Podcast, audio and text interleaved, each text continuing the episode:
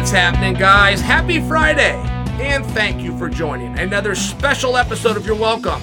We are officially one day away from a massive fight, the main event between Islam and Bobby Green. And coming up on today's show, I'm going to give you my official prediction. And I'm also going to tell you what the lightweight title picture might look like after this fight. Plus, Jorge Masvidal recently said something that didn't sit so well with me. All of that later in the show, but I want to start with this.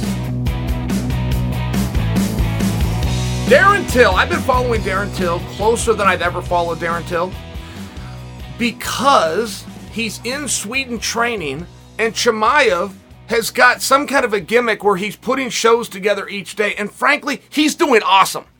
I'm, I'm in the YouTube business. I'm in the podcast business. I'm very impressed with what he's doing because the best stories come from the practice room. If I have any regret throughout my career, I started my career prior to the addition of the iPhone, where now we all have a camera. You just have to go buy it and you put a cassette in it and you had to hold it on your shoulder and somebody, you couldn't just prop it up. It's a whole thing. But I saw things dating back to the mid 90s in the practice room. I mean, the first time I saw MMA in a practice room was the Olympic champion Mark Schultz taking on Tank Abbott. I mean, just to share with you, as Tank was preparing for the Ultimate Ultimate, knew he was going to draw to Dan Severn. I, mean, I saw great stuff. And I could keep telling you stories. I could tell you what happened between Evan Tanner and Dan Henderson. Dan Henderson and Matt Lindland, Randy Couture and Don Frye. Like there was stuff that I saw in the practice room. We don't have any video of it. And I've always thought somebody should go in the practice room, and Chimaev is the first to do it. Where he comes in daily, his editor makes it look like a story, does a beautiful piece. But Darren Till is part of that. He's left England. He's left his. He's got family in Brazil. He's in Sweden. He's sacrificing everything. He's looking to get better. So I've never been more inundated on Darren Till. That's my only point. Till said something very interesting yesterday. So when he comes back, he doesn't want the pressure of a main event. So I want to ease my way back into it. I don't want the pressure of a main event. Now, Darren Till is a very big fan base. And I have a feeling you guys are drawn to Till for the same reason I'm drawn to Till, which if you want an answer to something that's truthful, ask him. Till doesn't play these games. Till's a badass. He doesn't need to, he, does, he just doesn't do that. He's self-deprecating at time. He'll make his jokes at time. He'll talk about his sore at time. He'll talk about what a uh, monster this guy. He's very honest. This was an honest statement. Many people feel that same way. Some guys only want main events. If you're dealing with a Diaz boy, the more pressure and the longer the fight, their confidence goes up. And a lot of other guys just don't want all the pressure. They don't want all the eyeballs on them. And that's what Till was speaking to. He said, I don't want the pressure of a main event. When you're the marquee name, and what he's talking about with pressure, you're going to have all the eyes on you. Your opponent is going to be a guaranteed contender as well but your media goes up because the marketing is now on your shoulders as the marquee name. I don't know what of that combination Till specifically was speaking to. I'm just sharing with you that is the ingredients to a main event. So he's talking about one, two, or all three of those things. Now, you of course have the duration that changes. 25 minutes, you have to be very different with your energy. I do not believe that Darren Till has a deficit. I do not believe he has a deficit with his ability to stop takedowns, and I do not believe that he has a deficit once he's on his back of protecting himself and getting up. There's also a, it looks like he does. It physically looks, I don't think it is. I think it's mental. I think there's a part of him that checks out. It's called taking inventory. If you were dealing with a sports psychologist, it's called taking in. Okay, I'm in the second round. I'm already breathing hard. I'm now in a worse position as I used to be in, and there's 15 minutes left, and your mind starts to play tricks. It just does. Your mind will do the math. If I'm in a bad spot, I better get my ass up. There's 40 seconds left in this round, and if I want to win it, I got to go now. That's one trick. That's the one that you hope your mind will go to. But your mind will go to another one as well, which is if I stay here just a little longer, the tag team partner, known as the referee, is going to step in, and I'm going to get out of the position the same way. That's the one you try to resist. That's the battle. When you hear fighters say it's not me against the opponent, it's me against myself, that's what they're talking about. You will have a voice in your head telling you how to get out of the position. It's going to mean defeat. It's going to mean all the hard work and all the sacrifice and trying to move your trajectory forward is going to come to a stop. But it's fight or flight. You're in a jam, and there is another way out of this. It's not just to get an underhook, scramble my hips, get my head up, and pop to my feet. There's another way out of it, which is do less as opposed to more and wait for the referee to step in. It's a very real thing. And when Darren Till, and that's what I think Till's dealing with. I really do. I don't think he has a deficit. I've seen Till on his back. He's a crafty son of a bitch. He really is.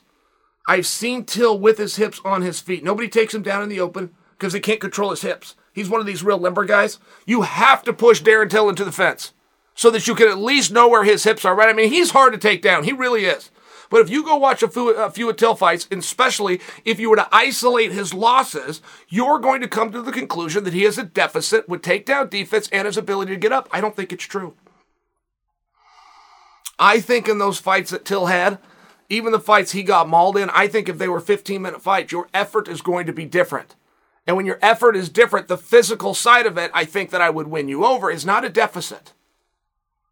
The mental side of it, of yeah, I can do it once, can I do it three times? Because it's probably going to have to do it another four. I might as well just stop now. That's real. Whether that ended up being true or not, you don't get to know. Your mind leaves the fight for three seconds. That fight is going to be over. I'm being a lot more wordy than Till was, but I think I'm right. I don't think Till's got a deficit. I really don't. I don't know that Till needed to train camps or work any harder. Till's a damn good fighter. He has positions where his mind plays tricks on him. Till never gets in trouble on his feet, but Till doesn't know how. A lot of fighters know how to get out of a fight when they're on the ground. Not very many fighters know how to get out of a fight when they're on their feet. We've seen it. We see through that one real easy. We know when a guy pretends to be knocked out as he's as he's reaching and bracing for the fight. I mean, it's a real thing. But some fighters don't know how to do it on their feet. I think that that's Till. Till needs to be on his feet because he doesn't know how to quit. He's never learned how to pretend that he's knocked out. I hope he gets his way. I think when a guy's very honest and a guy is, is willing to make the sacrifices that Darren is, he's left his whole family, he's in a country where he only knew one guy. He's working his ass off twice a day, every day, with no excuses. Shows us he wants this. It shows us he has drive. And I, I will also suppose for you, Till does not care who the opponent is. Just because you come down the card, what appears, perception is it's an easier fight. It's not an easier fight. I think Till will still take on anybody. He's just now asking, can I do it for 15 minutes as opposed to 25? I'm working on a few things. I think my next step in my progression is this. Let me exhale just a little bit. Let me go into a more normal time frame and see what happens. That's his request, guys. Whether you give it to him or not, you guys like Darren Till. You're the ones that shoved his apps up to main event in the first place.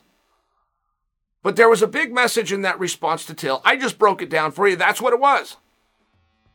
So if you want to do your part, or if you appreciate when somebody is open and comes and talks directly to you, which is what Darren did, that was private how he was feeling, so he brought it to you. You can help, definitely. You can find him an opponent. You can put him in a co-main spot. It's all that he's asking.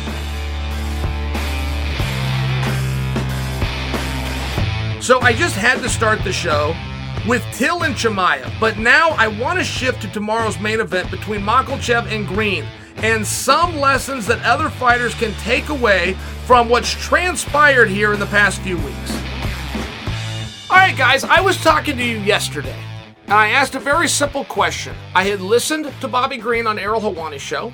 Bobby Green said I wasn't the first guy that was called. I don't know who else was called, but they're all, and he called him the P word. And that got me thinking, yeah, you're right. They didn't call Bobby first. They didn't, they didn't just call one guy and change it five pounds, fly him in from vacation. Obviously, they were running out of options when they finally got to Bobby. That's very obvious, and I thought of it as soon as Bobby got done saying it. But then I wanted to know who are these names? Because I don't want a mistake of coming down here and shining these guys up. I don't want to package a guy who was offered an opportunity and turns out he's not ready. Those aren't my kind of guys. I don't want somebody that's scared to take on anybody, even if his name's Islam Makhachev. I don't want to be behind those guys. So I would like to know who is that? Well, Bobby hasn't answered the question yet, and I suspect that Bobby wouldn't know the answer to it, but Islam did. Islam said when he got the call, hey, Dariush is hurt, that Islam said, just get me somebody. Get me Gillespie. Get me RDA. Get me Fiziev. Get, just went through the list. And Islam said Bobby's getting the fight because Bobby's the only one that got back to me. Now, I realize there's a language barrier there. I realize the way it is, he's the one that got back to me. I realize that makes it sound like Islam was out finding opponents, but for all I know, he was. It could have been Ali for all I know. Ali could, might have been going to these guys. Hey, you want to fight Islam? You want, I, I don't know what happened. But I do accept that and I do appreciate that. Because some guys are going to do their talking by competing. Some guys are going to do their talking on the microphone. The greats are going to have a combination of both. But if you do want to look at the way Islam's going, which is very light on talk, very high on performance, that's the same that his mentor Khabib did. Khabib didn't come out of his shell and even fully grasp the language. I mean, there was a time Khabib was fighting, he had to have an interpreter. Khabib took that serious. He wanted to communicate. He learned English. He started doing press conferences alone, back and forth with the audience. But I'm just sharing with you, that was a work in progress. And guys like Khabib and guys like Islam still deserve the same credit. Somebody that's willing to step in on short notice deserves a lot of credit. But at the same time, these guys that aren't ready for whatever reason, I don't believe anybody that they weren't ready. I don't. Maybe they weren't in peak shape or this wasn't perfect or, or making weight was going to be a little bit uncomfortable. I don't think so. I think it's the part that makes me look down on you the most, which is you found out who the opponent is.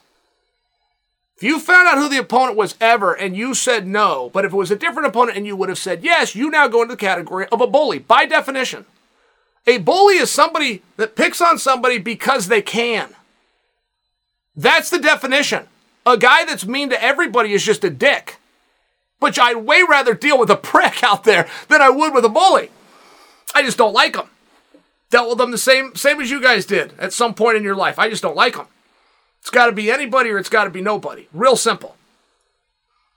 I do think that it's it's very important though that Islam do get the credit for saying get me anybody. Islam didn't get a call. It's Bobby Green. Okay, I think I match up well. Let me talk to my coaches and my team. Okay, I'll do it. He said get me anybody from Jump Street. That's the same thing that Conor McGregor has done. People are arguing against Conor being looked at for a world title fight. There's not anybody else within the division that's got three world championships. Nobody looks better on paper than Conor. So of course you want to throw that out and you just want to talk about looks what's most recent. What's most recent only wants to be brought up when that favors you and or your client. What in the hell's the point of doing all these fights for all these years? What was Conor's point of becoming an interim champion, 45 pound champion, and 55 pound champion if he doesn't get to use that resume at some point to help himself? Of course it matters. You bet it does. But one thing that Conor always did is he was willing to compete. It's one reason that Conor always got these opportunities. Guys, I will tell you till I'm blue in the face the single greatest way to break into this industry is to be ready on short notice. If you were to ask me how you win the Super Bowl, I could tell you. And I would talk about the clearinghouse through the NCAA, and I would talk to you about how scholarships work in college, and I would talk to you that you, you, you've got to be into your second year before you can enter the draft. I could explain that to you. I could explain to you about getting picked up and signed to the league, making it to the playoffs, having more points than this guy when time runs out, moving to the next round. I could explain to you very clearly and precise how to be a Super Bowl champion. I cannot precisely tell you how you get into the UFC. That question's been around. I've been asked it a hundred times, but there's not an exact answer. I will say things like, well, the greatest vehicle is the ultimate fighter, and now there's an opportunity called the Dana White Contender Series. And of course, you want to find a gym and you want to get the equipment, you want to show up every day, you want to start to build a name on the regional scene. I can give you stuff that everybody else has done. Like there's a way for me to answer the question, but I can't guarantee that it happens. You ask me how to win the Olympics. I can give you an architecture that for sure, if you do, you will be the Olympic champion. In this sport, instead of telling you go out there, get these fights, pick a weight class, come up with a nickname, build your social media, instead of doing all of that, I can just tell you be ready. I could not get in the UFC, specifically in me. I fought a guy named, but you want to hear an ironic story? I fought a guy named Babalu. Babalu is a total stud, but he was really feared at the time I fought him. He just looked scary. He just Babalu looked the part, not to mention he could get down. I fought Babalu in California. The promoter that put that event on went against the Attorney General's office, who did not have a sanctioning body yet, told the Attorney General, oh, no, no, I'm not doing a fight. I'm filming a movie. This is all scripted. So Dana, who's in the process of trying to get regulation throughout the country, including California, now the whole sport gets a big black eye. And people are throwing their hands up, they don't want to do it. And Dana goes, anybody that fought on that card will never fight in the UFC. And I'm sitting there going, but Dana, we didn't know. Nobody told us this. No, we had no idea. This movie business and predetermined outcome and the attorney general, these are all things that we heard after the fact. Now, why I tell you it's ironic is Babalu found a way around it because he did such a good job. He won an eight man tournament one night. He could write his own his own ticket and he did it to the UFC. He had a short notice uh, replacement fight needed. I contact Joe Silva. I got guys allegedly speaking up for me. I found out they weren't, but allegedly were speaking up for me, trying to get me in the organization. They, I get Joe Silva's email. I had to pay $1,500 to get it. Turned out it was real easy. jsilva at UFC.com. I probably should have guessed that, but I didn't. 1500 get an email, send him, and it says, I will fight Babalu. Nothing else was said. I was signed and had a contract that night. So not only I went from a blacklist, I went from a blacklist for fighting a guy that we're now going to rematch on pay per view. Cool story, but it's my story. So when I tell you how important it is to be ready on short notice, I'm telling you from experience. Ask Michael Bisping if he could have got a world title fight. Because Michael Bisping did everything that you need to do, but he didn't get one until he agreed to do it on short notice. He is now in the Hall of Fame and a world champion. Ask him how short notice worked out. Bobby Green was not going to be considered for a main event. Bobby Green was never going to be in a number one contenders match, at least not within this calendar year. He's going to be Saturday. Why? Because it was short notice. Being ready is the key in this sport. And I will always test a guy when a guy comes to me for help. Chael, will you help me? Will you be my mentor and help guide me through this sport? I will always test him because I'm a coach at heart. That's just inside of me. I can't get rid of it but I will test him the same way I just did right now. Are you at all times in shape? Are you at all time up to speed on your licenses? Are you all times clean for a drug test? Are you at all times willing to compete when Saturday night rolls around? If the answer is no, I'm not your guy, but you're not mine. I work with guys exclusively who are actual professionals who are ready, willing, and able. And not in that order. Willing, most importantly. Not I have to. Not even I get to. I want to. Those are the guys that I work with. But I work with them throughout history because I see the opportunities that get created by somebody who's willing to do it, who's willing to raise their hand, who's prepared, who's got no excuses, who's got a thumb drive on their computer with all their paperwork ready to send off to any commission at any time blood work in line, eyes, ner- everything that you would need to fight, a professional is going to have. All the way down to high resolution photos in case they've got to put you on a poster on short notice. Boom, I'll send it to you, get it to your art department, make the announcement, I'm getting a plane ticket now. Those guys do exist. There's few of them, and even fewer are guys once they get signed. A lot of guys under contract will know what I'm saying is true and did live their life a period of time until that, until they got the contract. That contract will ruin more tough guys than anything else. I'm here. I get to tell my friends. I get cuts in line at the local strip club. I'm in the UFC. That will ruin a guy more than anything. But not the greats. The greats with the great stories, the underdog, the comebacks, the Michael Bispings of the world were ready and they wanted it.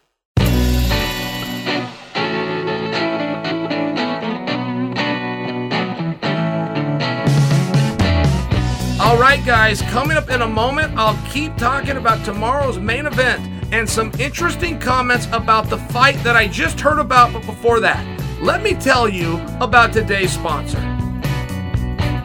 Guys, I'm really not into fads. When it comes to my wardrobe, I keep things pretty classic and simple. In fairness, my wife helps me with that, but I gotta tell you guys, I am really loving this leisure wear trend.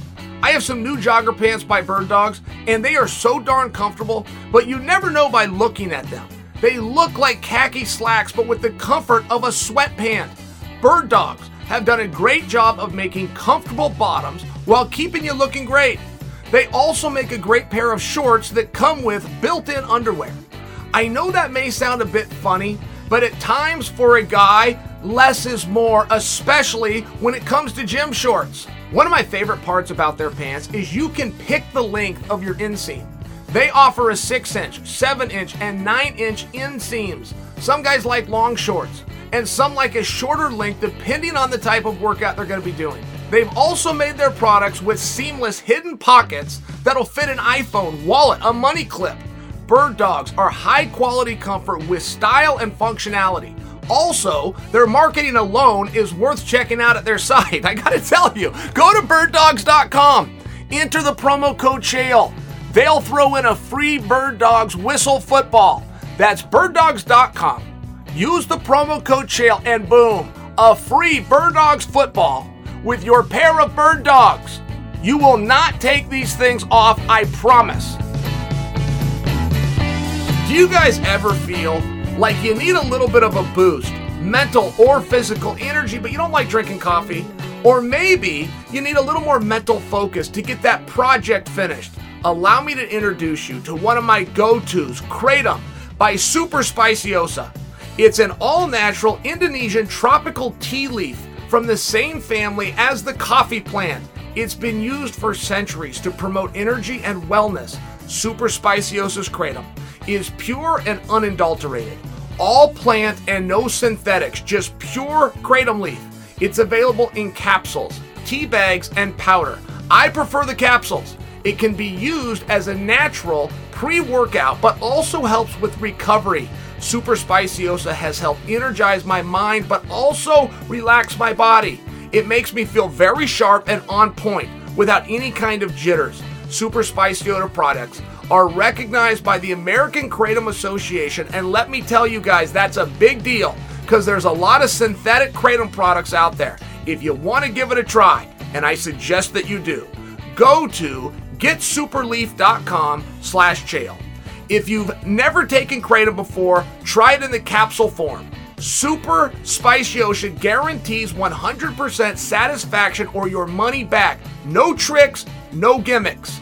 Go to getsuperleaf.com slash chael and get 20% off with promo code chael. That's getsuperleaf.com slash chael and use the promo code chael for 20% off.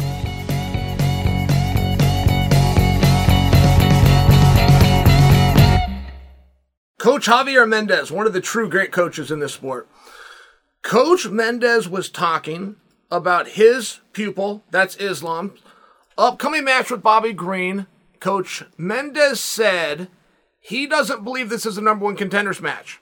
He believes it should be, but in actuality, what will happen is Conor McGregor will get the next title shot. Coach Mendez then said this is entertainment first and sport second. I don't take coaches on, and I would never take on Coach Mendez. I think he's in a different category, but I do want to touch on this topic. So I'm not going to take on Coach Mendez. I'm going to take on the idea. The idea is not true. First off, yes, it's entertainment first, it's sports second. You never say that ever. If you're if you're one of the smart guys in the room that has figured that out, the next thing you need to figure out is that you protect the industry at all times. You never turn and you never expose your own industry. Now, this is real simple. Is Conor more popular than Islam? Sure he is. But you want to know what else Conor is? He's got not one, not two, he's got three belts. Islam's never fought for a belt and has none. So before you act as though it's just popular, people like to call Conor champ champ. They forget he won three. I was there the night he beat Chad Mendes and got his first belt. It was called the interim. But then he got a 45 pound title and a 55 pound title. It can stop right there. At some point, what you did yesterday does matter. You don't want to be in the habit of resting on your laurels, but if you're coming in arguing resumes, you don't want to go to head to head with McGregor. So, rule one, protect the industry. That should not have been said. Rule number two, because it is accurate, it's much better for Islam to go next than Conor. The number one fight that our industry has tried to make is Khabib versus McGregor. Our industry, all of you, my, everybody, made one mistake in 2020, and it's that we only fought McGregor once. McGregor comes out on January 19th into Las Vegas for an event that was not scheduled. They put the whole thing together just for him. He sells the thing entirely out and fights Cowboy Cerrone. McGregor only had one wish, and that was to fight four times this year. Now, if you have a willing Conor McGregor, we should have used him. But the plan was to re get Conor and Khabib together to the point that we never used Conor. And Conor had to sit, and it's why he did not look good against Dustin Poirier. He'd been out for too long. It was a mistake. Let's just admit it. We made a mistake. Now, we can't get Khabib and Conor back in there together, so what is the absolute next best thing? You get Conor in there with Islam, Khabib's pupil. Khabib still at the press conference. Khabib still at the weigh-in. Khabib still at the octagon. It's a much bigger and better storyline, but it doesn't go in opposite direction. You can't send Conor in there to get the belt and then take on Islam. You have to send in Islam first because he's the one that can get the belt and then take on Conor. So I'm, I'm just taking on that idea. The, he never should have exposed the industry, for one. But two, it doesn't make what he said untrue. It just makes the level of creativeness untrue. And if you're playing checkers, it could go to Conor next. But you're not playing checkers, you're playing chess. You're looking at several steps ahead. And the much bigger fight than any of those fight is to get Islam in there against McGregor for the championship. I bring up a very good point. I bring up a very good point. Because when you're doing matchmaking and you're only thinking about tomorrow, it does bring you back to Islam versus Bobby.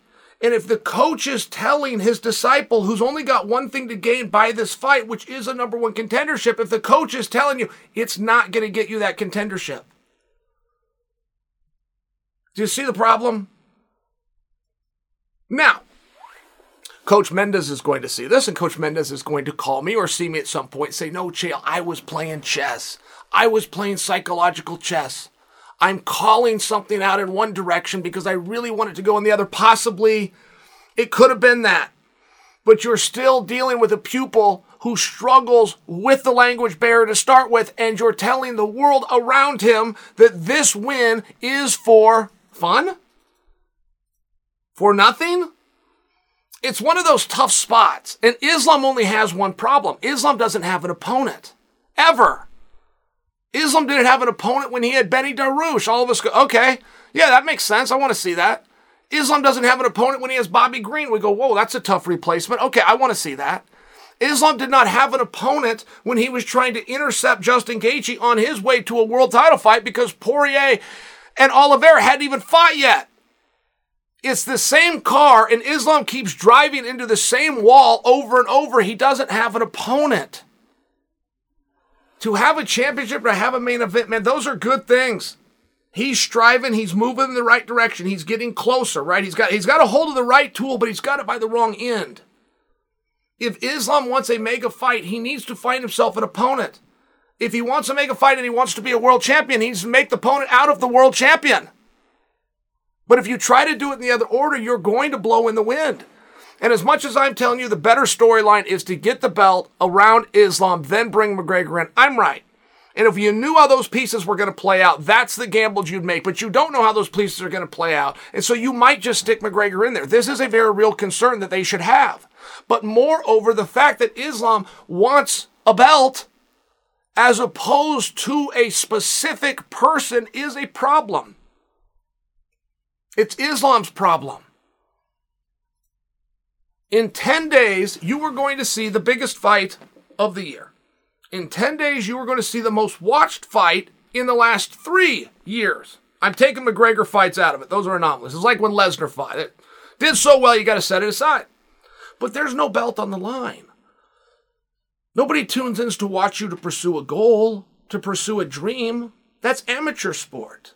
That's what the Olympics do every four years. That's what the NCAA does once a year a boy with a childhood dream trying to pursue it. That story's relatable. It's not bad. It's not main event on pay per view worthy. And if you are to look at anything that you're learning from Masvidal and Covington, it's that nothing draws and works and sells like an actual grudge. Nothing. Generally, a pay per view will have a belt. Generally. But I can tell you in the last couple of years, the biggest fights on pay per view did not.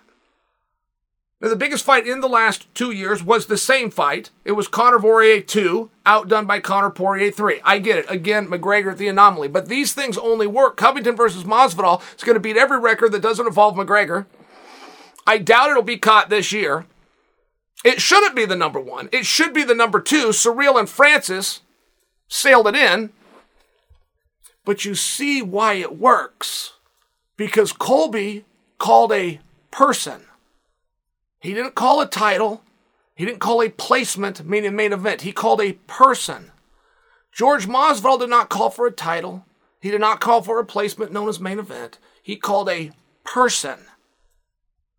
So if you want these worlds to come together, if you want to get fast tracked, if you're saying that I understand this is entertainment first and sport second, then you would think that you would have covered the entertainment side of it, which you have not.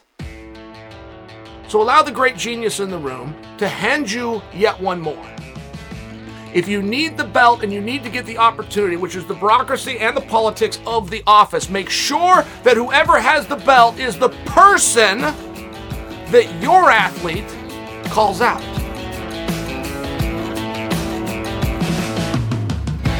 So I'll give you my official prediction for the main event in a couple of minutes. But since I just mentioned Jorge Masvidal, I thought I'd bring you this. Masvidal got asked about fighting in Miami. Hey, you want to fight Miami? Hey, would you ever fight Miami? Something like this. Miami and Masvidal gets teed up, and Masvidal says, "I'll fight in Miami." But the UFC has never been able to draw a house in Miami. They put me on the card. They see me as their, their horse that can fill a building, and they're right, I could but I need to be paid for that. Nobody did anything wrong. Mm, everybody handled everything right. Is that the best way to go if you're fighting your hometown? It's very rare in life that somebody will have power and not wield it. Is that the right thing to do?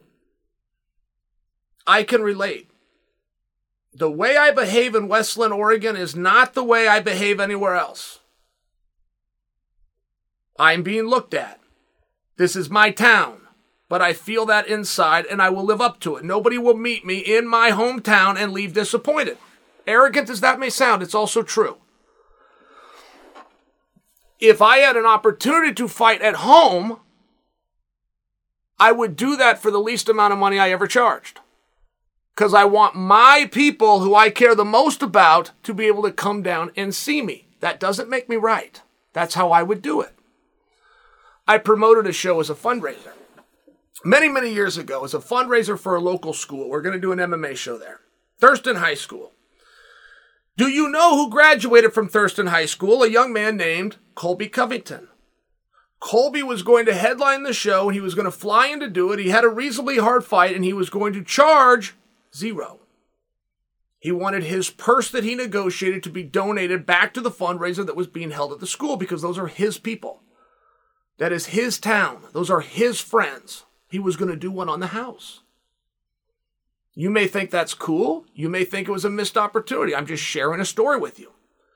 The greatest concert I've ever been to, I only listen to country music, which doesn't exist anymore on the radio, right? They're all dirt heads now. those aren't my people. But real country music I do enjoy, and that wasn't the best concert I've been to. The best concert I've ever been to was Kid Rock. Kid Rock was playing at the Roseland. The Roseland seats 1,000 people. That's a very small crowd to a star of that size. I went in to get the absolute best up close tickets I could, and I did, and it cost me $20. Kid Rock was on a nationwide small venue tour. He wanted small, intimate venues where he could be right there with his audience, and he wanted a cheap ticket so his fans could come and see him. I've never heard of that. I couldn't tell you any other performer that's ever done that. Do you want to know who opened for Kid Rock that night? Kid Rock was scheduled to go on at 7 o'clock, and this is one of the things that made this show so good. At 6.30, they set a microphone up and it was karaoke. 30 minutes of karaoke from the crowd. At exactly 7, Chris Rock comes spinning, Kid Rock comes spinning out on stage, grabs the microphone, and burnt the house down. He had on these white sheen sweatpants, no shirt, and a white tuxedo jacket. It was like the coolest outfit ever. But the reason this was such a great moment, and not because the fans did a great job in karaoke, he wanted his fans to be able to say, I opened for Kid Rock. So he did a small, intimate venue, which is usually what an untalented guy that can't draw a house could say. He could draw a house. He really wanted to do it. He charged a cheap ticket. 20 bucks is very cheap to see an act like that where you're this close. You're right. Worst seat in the house could, could lean forward and shake hands with him, and a lot of people did. And then he let his audience open for him. It's a very different approach. It's the opposite one that Masvidal just laid out. I'm not saying Masvidal's wrong at all. But the one place I wouldn't tax people is in my hometown. That would be part of the negotiation. What are you going to charge for tickets? How many are going to the stations? How many are you going to give to the youth group? How many are you going to give to the club? I would do the exact opposite. Masvidal wants to tax Miami. I hope they get him in Miami. I'm a Masvidal fan. I'll pay the ticket or watch on TV. I'm not bagging on him, is my point. I'm just asking, what do you guys rather hear? I'm not a music fan, and I'm damn sure not into dirt heads like Kid Rock. It was the best concert I've ever been to, but it was the best concert for those reasons. Small venue, cheap ticket, his true fans got to be there. He'd even let them open. It's a very different approach. I don't remember any concerts. I don't remember a whole bunch of fights. I remember that one. Because it was sincere by the performer this isn't about me. I'm doing it for you, and you're the ones that got me here. There was something cool about it. I'm just bringing it to your attention, juxtaposing stories, but I would love to hear from you. Which one are you going to remember more? Getting to see your favorite hometown fighter, having to work overtime, having to work double time, not being able to take your kids down there with you because you couldn't afford tickets for four? Or are you going to remember the concert that you could afford, that was an intimate atmosphere? Where a true entertainer that you helped to elevate paid you back.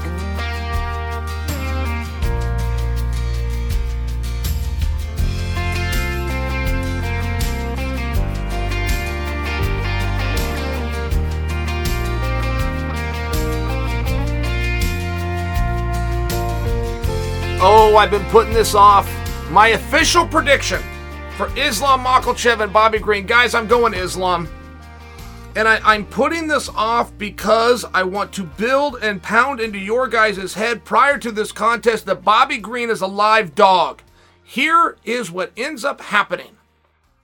What ends up happening in a fight is you get two guys that within your mind, boy, these guys are great. Bobby Green's going to move around. He's going to hit him a lot. He's going to show you looks that you've never seen. He can scramble off the bottom. He doesn't get tired. You, you understand they say Islam straightforward. He's the bull. He's going to try to put him in the cage. You think that you know what's going to happen, but what ends up happening is one of them agrees with you and sees it for the other guy. When two opponents get in there, they have the same idea. You just don't know who it is. They both know what's about to happen, regardless of what is on their face. And when you have somebody being elevated into the spot like Bobby is, who's going to watch Islam, and all he's ever been told by any is that Islam can go out there and take you down. If you start to buy into that, you now change the way that you fight. There's some real tells on fighters for who's not going to go very far in this business and for who you should not bet on. And if you ever hear anybody talking about strategies and game plans, that's the guy you don't want to bet on because there's no such thing. They're just words. If you're a guy that's just using, well, you know, we've, we got a real good game plan. If that happens to be what you're really good at, if that's what you're saying to me, you're going to do in this fight what you did in the previous one and the previous one and every other fight that you had success. If that is in fact your game plan, okay, great. If you're going to change and adapt to him, you're done. That's basic logic. You're going to bring in a skill set that you've yet to show to deal with his number one plan. You're a fool.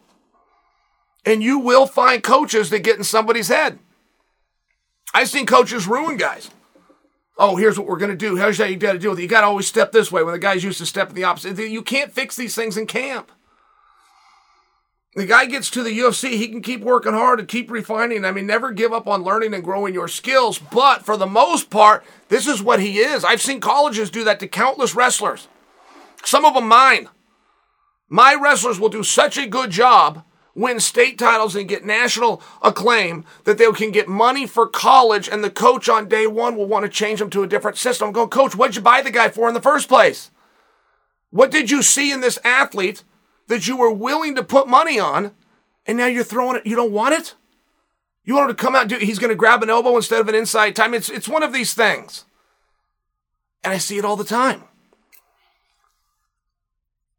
If Bobby goes out and does that. If Bobby is like every other guy that's been thrown in a big position and he's showing respect and, and fear to this other guy's opponent, we're beat. But if Bobby goes out and fights like Bobby, where he comes out and he taunts you, Bobby puts the pace on you. Nobody's ever put a pace on Bobby. Bobby will hit you first and second and third. Nobody, nobody's got the first punch on Bobby. Bobby gets his ass off the fence. He scrambles the whole time. He gets a good sweat going. He gives you different looks. He gets in your head. Nobody's ever done that back to Bobby. Islam came out. He gave one statement for this fight. Islam said, I have the same plan every fight. I'm going to take him down, get on top, and get him tired. They have set that octagon up since 1993. In 93 through 99, we were trying to figure out what was the best sport. Once we found it in 99, by 2005, we threw those philosophies out and realized there's something called MMA. It's a sport in and of itself. You can have a gold medal in any one discipline from the Olympic Games and not get a goddamn round over here. It became its own sport. And it has changed, and the trends have changed. It's always proven to be grappling heavy for the most part, but you'll always have somebody like Adesanya who never's done a takedown in his life that will be the king of the world.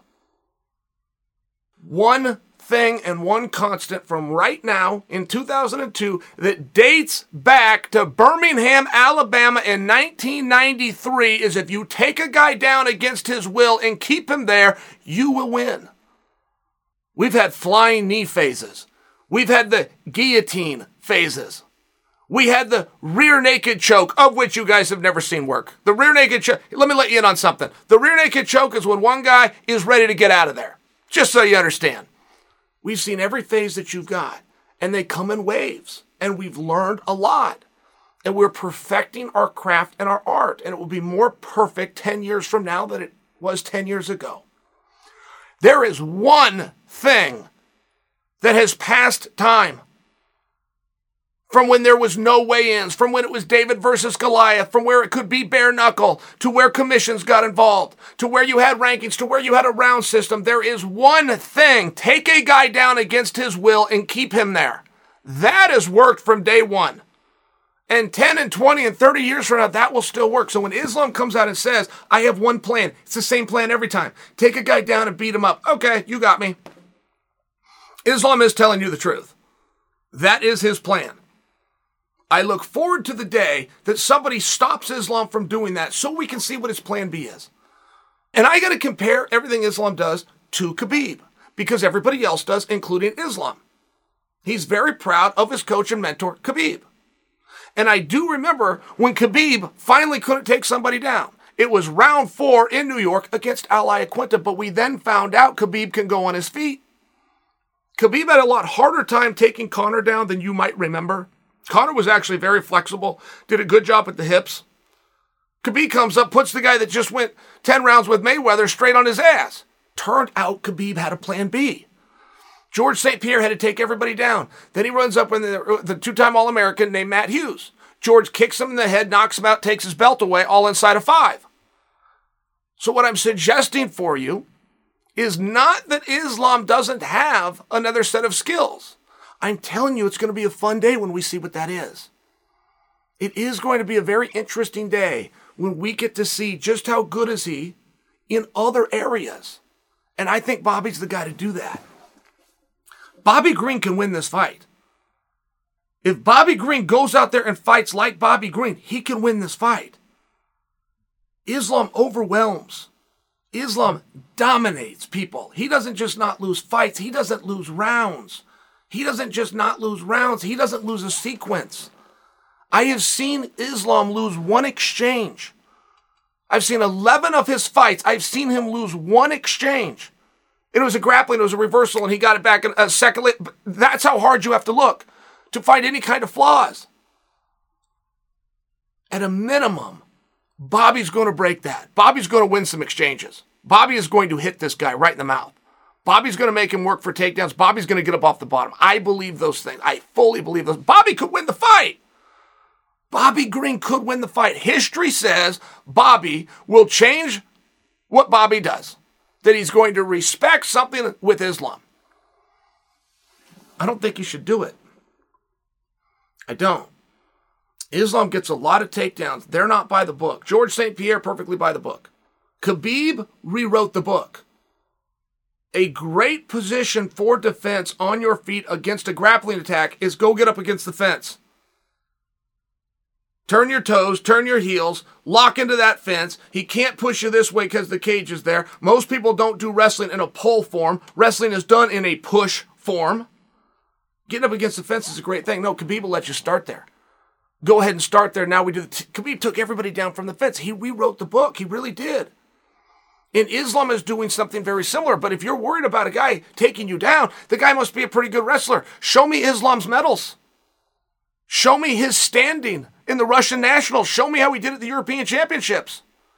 Show me how he did at the Junior Worlds and Cadet Worlds. Show me anything that says Islam's a great wrestler aside from Islam fights where he takes people down. And I just think Bobby should take some refuge in that. Bobby works out with a lot more accomplished wrestlers. I, it's true story, guys. It's a very true story. And Ngannou just weighed in on Ciryl.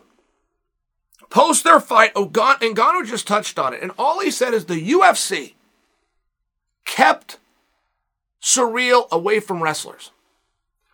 Very interesting statement because one of the stories from Ciryl, and I brought this to your guys' attention, so I'll shine my own wheels up a little bit. One of the, the things going to that fight is that Ciryl had never been taken down.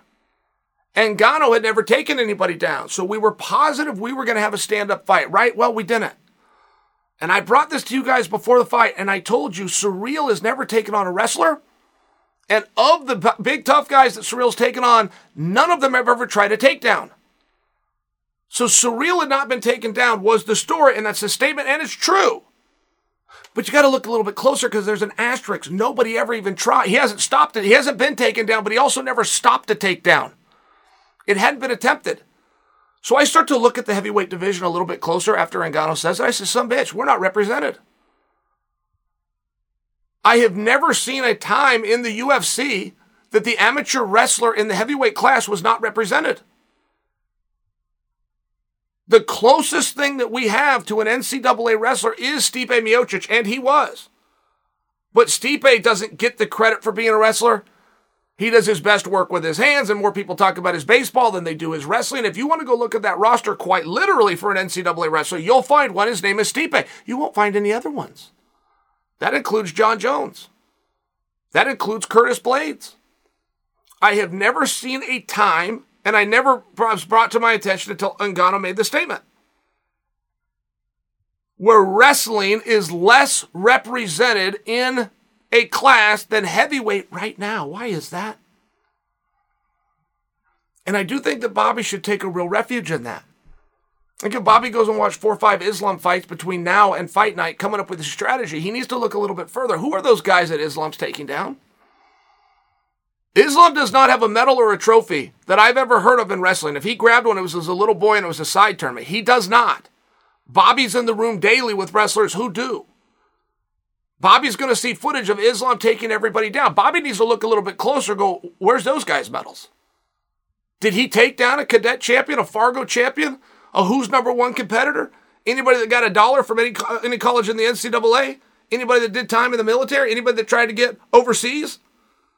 All of a sudden, you got to look a little bit closer.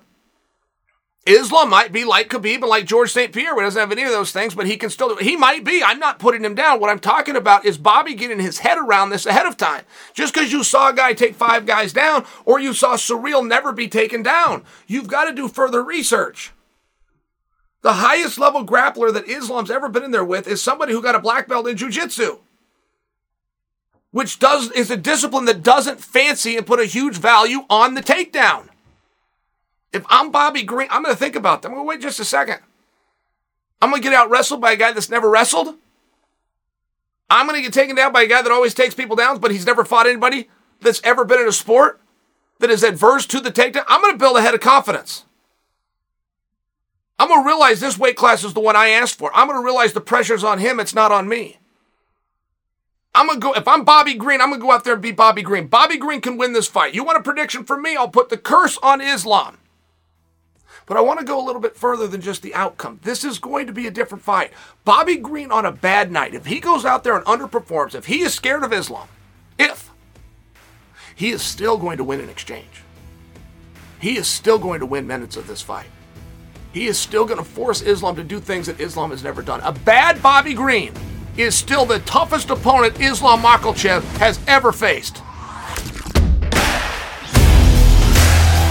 All right, guys, that's it for today's episode. Thank you for checking out the show. I hope it got you ready for a big weekend of fights. Makhachev versus Green, and don't forget my teammate Austin Vanderford is fighting Mousasi for the Bellator Championship. Enjoy the fights, enjoy your weekend. Make sure you're back here on Wednesday. Until then, I'm Chael Sonnen, and you are welcome.